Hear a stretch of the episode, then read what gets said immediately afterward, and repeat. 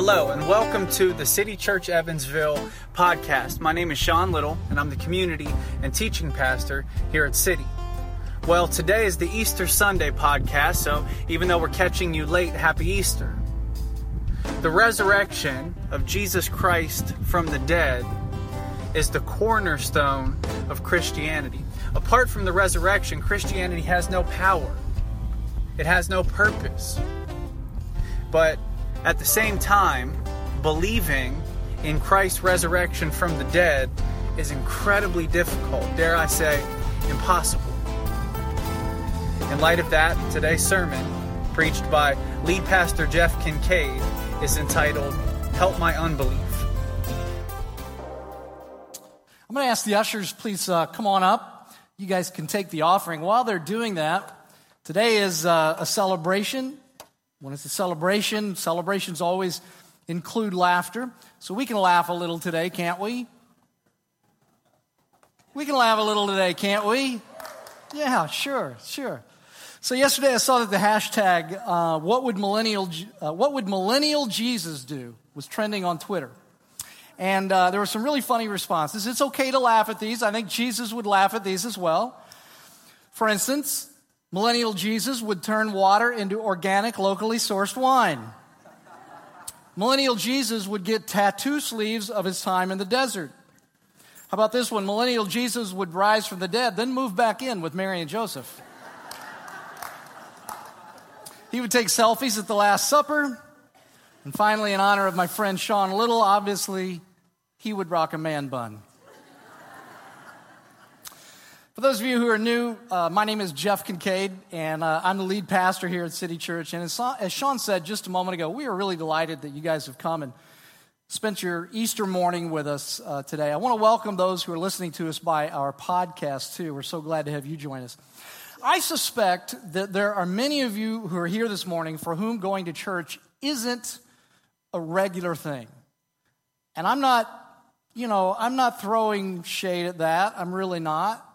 Because frankly, there was a time in my life where even on a Sunday like this, on Easter Sunday, I wouldn't have shown up. So a lot of you have done a lot more than I would have done many years ago. But because there are a lot of people who are here today who don't normally come to church, I realize that there are probably some of you who may not know what Easter is all about. That was a confusing thing to me many years ago when I would, you know, occasionally go to church on Easter. What's the big deal about Easter Sunday? Well, I want to state it as clearly as I can. Easter is the celebration of the resurrection of Jesus Christ from the dead. And for the last roughly 2,000 years, you saw it there in the video, followers of Jesus Christ have believed that he died on the cross for the sins of humanity, and three days later, he was raised from the dead. In fact, this is so important the Bible says two startling things about it. One is that if Christ wasn't raised from the dead, everything that we're doing here today is a total sham. All of Christianity is a sham. And so, in one sense, I guess you could say that we have all of our eggs in this one proverbial basket. The other thing that the Bible says is that in order to be a Christian, to be a follower of Christ, it's not enough to just believe in his teachings or in his ethics or even to believe in his existence, that he was a good man. No, the Bible says that you must believe that Jesus was raised from the dead to be a follower of Jesus Christ. If that's what you want to be, you have to believe that Jesus was raised from the dead. Now, to be fair, I think that many people, and some of you might even fit into this category. Anybody else hot this morning? I had a I tried my best to wear a jacket because it was Easter, and I just couldn't do that. Um, to be fair, I think that there are probably people that would uh, be here this morning, maybe that would be you, um, who don't believe that Jesus was resurrected from the dead, and who would say that in this day and age of scientific discovery and technological advances, in a world that is so much more advanced than the world was 2,000 years ago. It's really impossible to credibly believe that Jesus was raised from the dead. People back then, well, they were far less sophisticated, you might say, far less educated.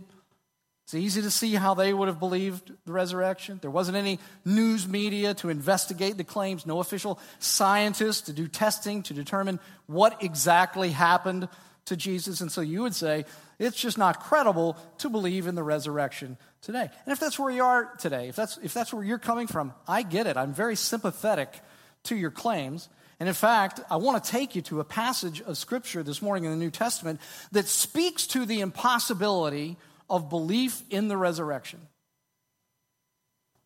And this particular passage is found in John chapter 20. So if you have a Bible, you can turn with me to John chapter 20 this morning. If you don't have a Bible, we'll put, put the verses up on the screen so that you can see it uh, for yourself. It's really important that you see this passage of Scripture that speaks to the impossibility of belief in the resurrection of Jesus Christ. Now, I want to just give you a little context before we go into this passage because context always determines meaning. Now, that's true in anything that you read. Like if you read a novel, if you read the Constitution, if you read the Bible, context always determines meaning. So I just want to give you a little context on this passage of Scripture so that you understand. The people that you're going to read about in this passage are Jesus' closest followers. For three and a half years, these people have been caught up in Jesus' uh, revolution. They have seen enough evidence to believe that he was Israel's long awaited Messiah who would overthrow their Roman oppressors and make Israel a sovereign nation again. Some of these people that you're going to read about have left family and careers to be a part of Jesus' revolution.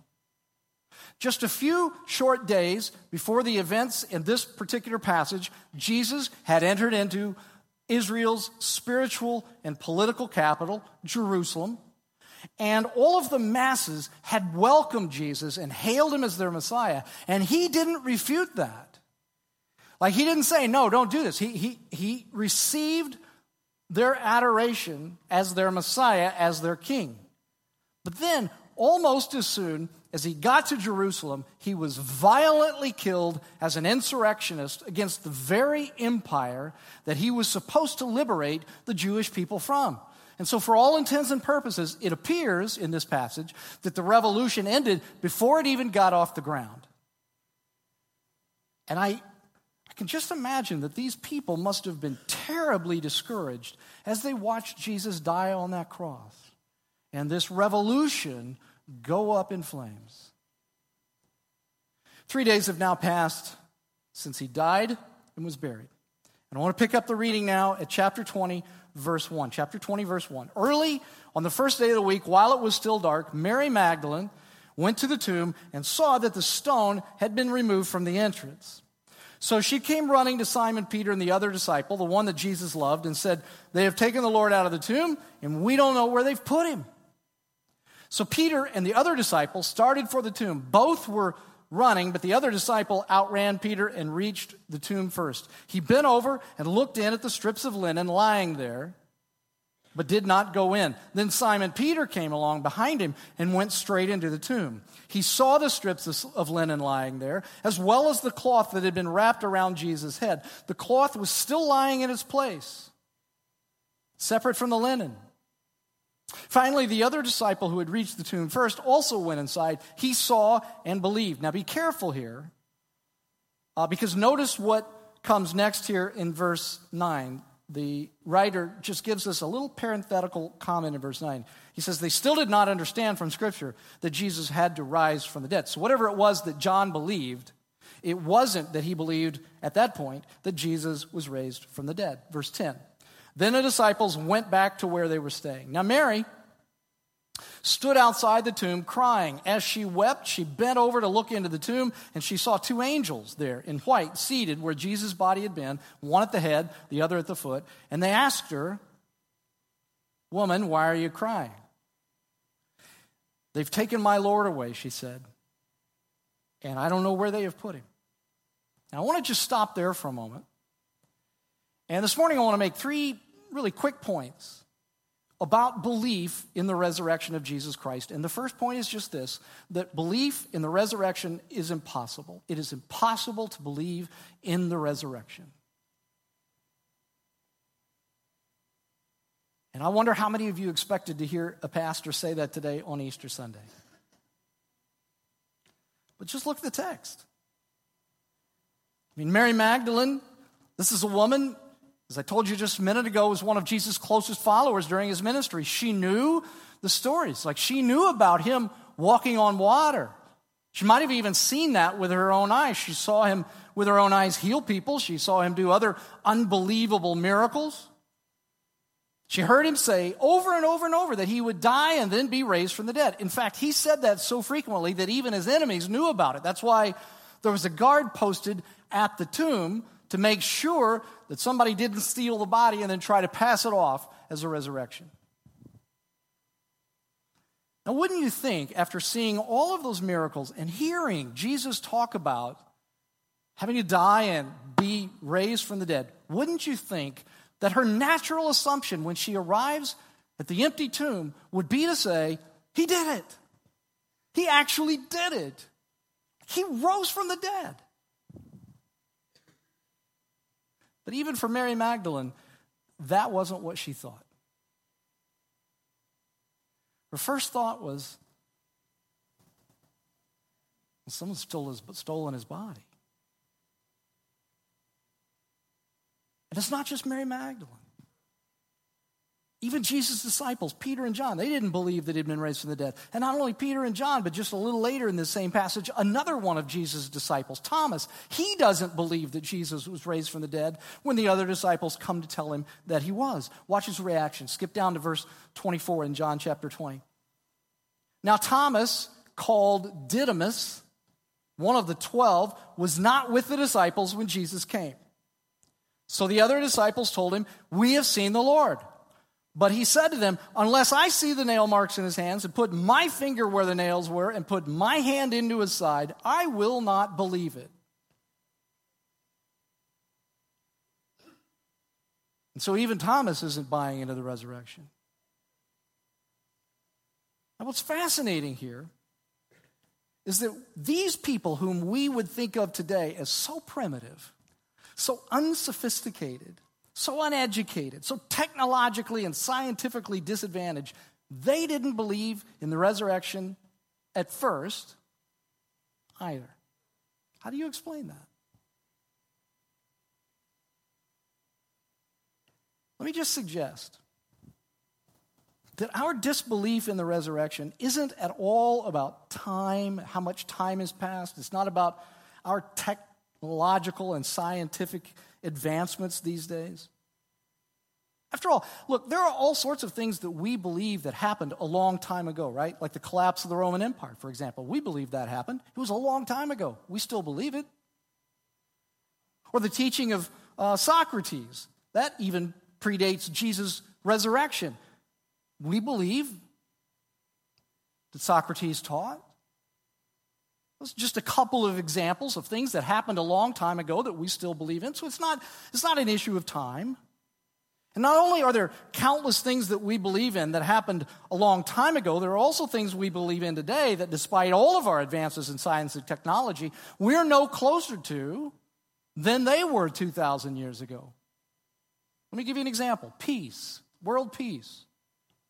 I see bumper stickers all the time crying out for world peace. But let me ask you, what evidence do you have from history that world peace is even possible? What has all of our advancement in technology and science contributed to world peace? Do you realize that the 20th century was the most bloody century in all of history?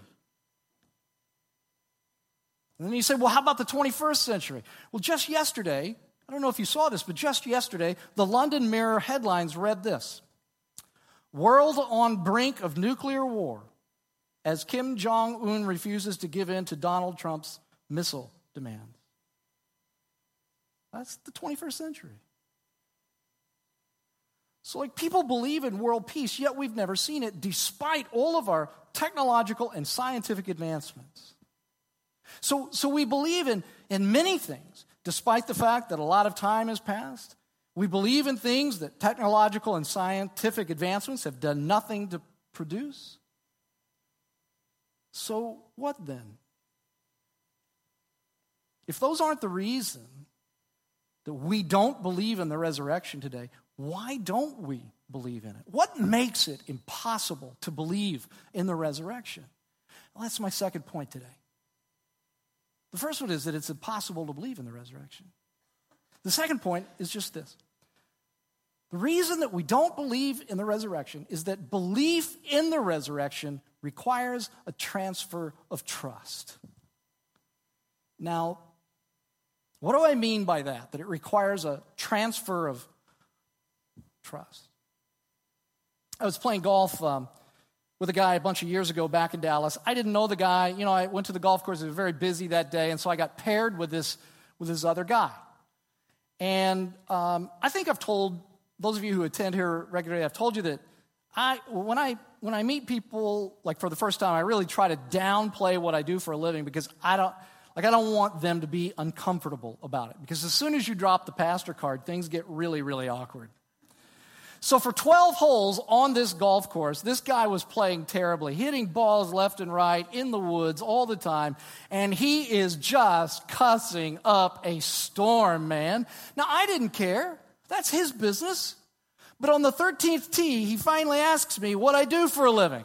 And I tried to get around this as best I could, but he kept pushing me. And finally, I just dropped it. I said, I'm a pastor.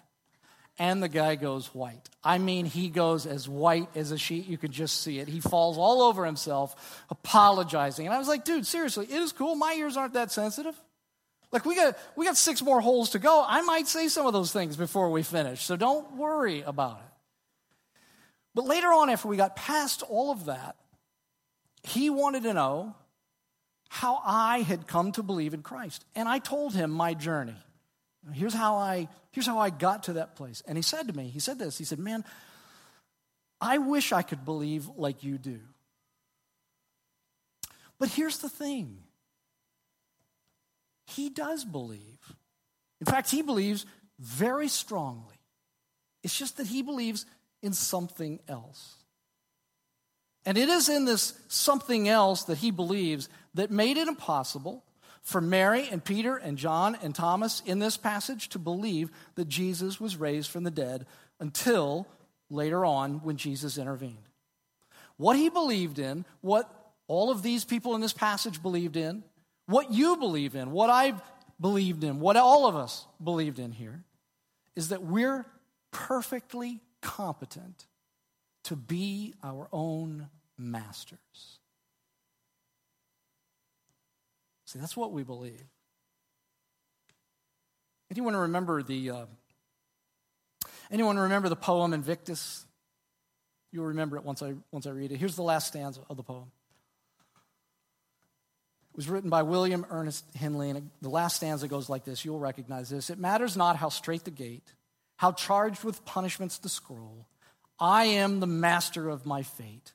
I am the captain of my soul.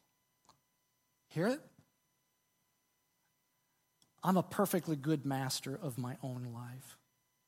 This is, what's, this is the same theme that Frank Sinatra sang when he came up with the song, I Did It My Way and Jay Z sang that song too. This is why you love that song so much. This is why if you're in a bar and you've had a few too many and that song comes on, you'll belt it out. It'll sound terrible, but you'll belt it out like you're a great singer because you believe this too. You believe fiercely that you're the best captain of your soul, the best master of your fate, and you want to be your own autonomous master. You don't want people telling you what's right and wrong, and you don't want anybody else telling you what you can and can't do with your body. The human ego is such that we so believe in our greatness that we could do just fine finding meaning and joy and purpose in life on our own terms. That's what makes it impossible to believe in the resurrection. It's not time, it's not technology, it's not scientific advancements. All of that's a smokescreen.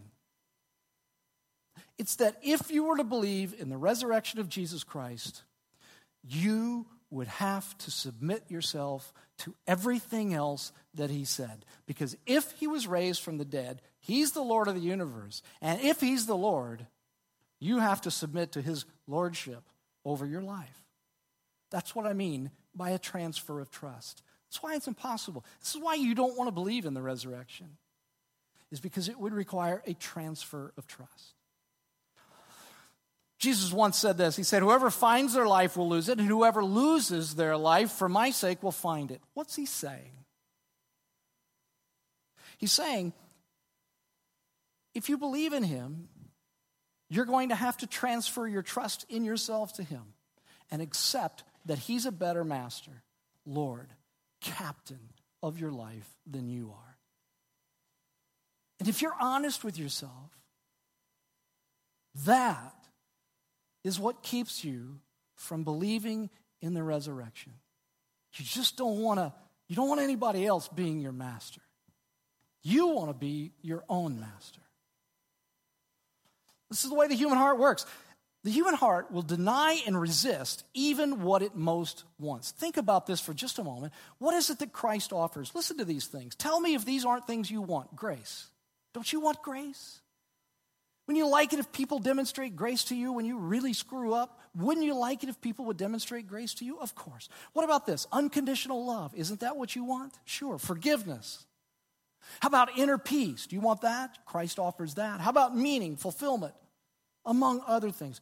Who doesn't want those things? But the human heart will resist even what it most wants if it has to lose control to someone else because it wants to stay in charge. It has to stay in charge. This is why the resurrection is impossible to believe. Not because so much time has passed, not, not because of technology, not because of science, but because belief in the resurrection requires a transfer of trust. Now, look, please hear me on this. Please understand something. I am not at all saying that it's wrong to be skeptical of such an enormous claim as the resurrection. Nor am I saying that it's wrong to look for proof that Jesus has really been resurrected from the dead. By all means, be skeptical. Look for proof, absolutely. But listen to me on this. If you're really going to be open minded and intellectually honest in your pursuit of evidence for the resurrection, number one, you're going to have to look for proof, and there's plenty of it. And number two, you will have to be skeptical of your own skepticism. You'll have to doubt your own doubt. You have to be suspicious of your own suspicion because there's an inherent bias at work in your heart that doesn't want to give up control to anyone else. Like, you don't want to believe it's true. I had a conversation with a young lady some time ago about the resurrection, and she told me that it was just impossible to believe. She couldn't possibly believe it. She'd done the research, she'd done the work. It's not possible. I asked her, Well, where have you been? She said, Well, I've been out on Google. I looked at all these sites. Tell me about the sites. Not one of them, not one of them was a site for the resurrection. All of them were sites against the resurrection. She only looked at what her heart wanted to believe. Because belief that Jesus was raised from the dead requires a transfer of trust. Now, go look for proof, study, read, research. But as you do, be skeptical of your, your skepticism, doubt your doubt, and be suspicious of your suspicion because you have an inherent bias against Jesus being raised from the dead. It's impossible to believe it because of that bias. Now, you might be asking, okay, Jeff, if it's impossible to believe in the resurrection because of this inherent bias that I have, um, I don't want to transfer control of my life. How in the world could I ever come to believe in the resurrection of Jesus Christ? And here's my last point, and I just want to close with this point. It's this just ask Jesus to help you believe. It's that simple. I mean, that's not a very profound point. If you want to believe in the resurrection, just ask Jesus to help you believe. You may be here, you're like, I want to believe, but I got all of these doubts. Just ask Jesus to help you believe. I wish I had more time to go into it, but one of the things that you would notice if you were to study this passage and the verses that follow it is that each person in this passage, Mary, Peter, John, Thomas, all of these people will get from Jesus exactly the evidence that he or she needs to believe. Every one of them.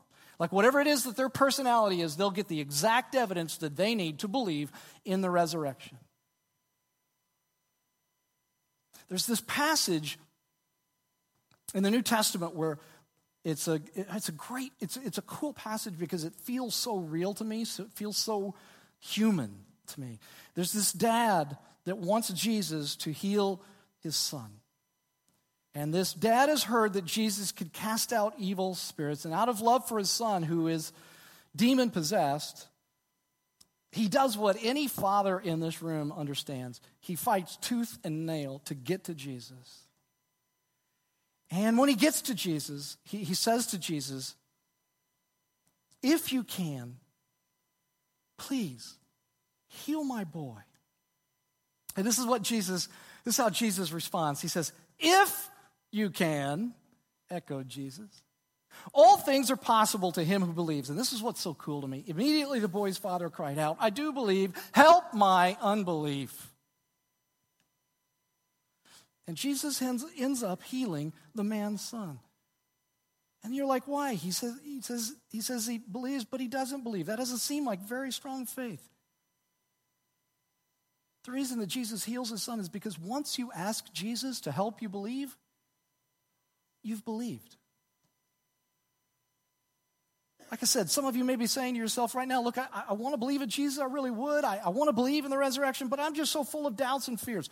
Listen, just bring those to Jesus and ask Him to help you believe. Why? Because it's not the amount of faith that you have that matters, it's the person you have faith in that matters. Let me just give you this quick little illustration to help you understand what I mean. I want you to imagine for a moment three people. They're all being chased by a bear. They're running through the snow covered forest, and they come to a ledge, and they realize that the only way they're going to escape the bear is if they jump down onto the frozen pond.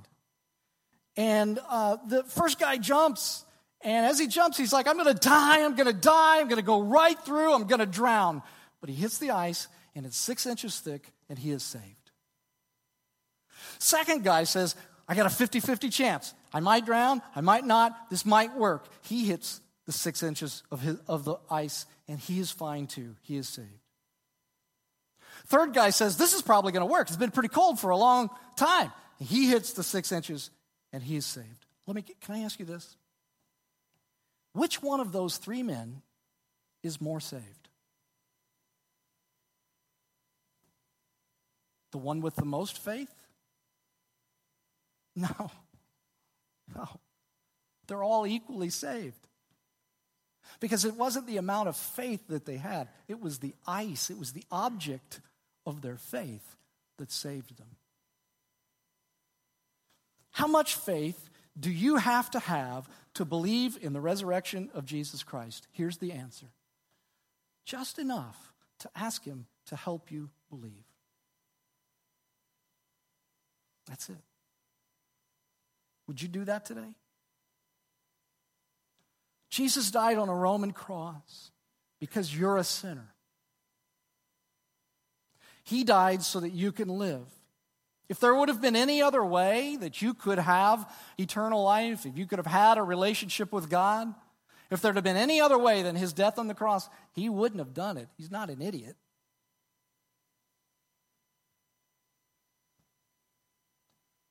But he died on a cross because there was no other way. He died so that you can live. But three days later, he did what has never been repeated in human history. He was raised from the dead. Oh, I know. It's a huge claim.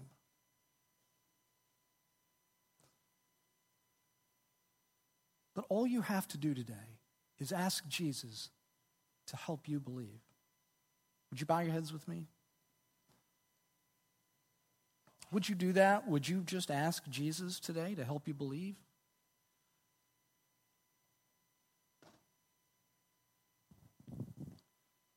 Lord Jesus Christ, this is a preposterous claim that you were raised from the dead. But then again, when we consider the miracles that you performed, when we consider all of the other things that you did that came to pass, we recognize that you are Lord of the universe, and if you're Lord of the universe, then there is nothing that is too difficult for you. And so we affirm today your resurrection from the dead. We need you to help us believe. Lord Jesus Christ, for those that are here this morning, that perhaps maybe this is even the first time that they've ever heard of any of this, Lord, I pray that you would put it on their hearts and minds today to ask you to help them believe. And then, Lord, would you give them the very evidence that they need, according to their unique personality, to believe in the resurrection? Lord, we thank you so much that there is hope that we are caught up in a larger narrative, one in which you will one day restore the world to the way that it was originally intended to be. Thank you that we are not hopeless. Thank you that the grave is not the end for those who believe in you. Thank you that this is not all that there is.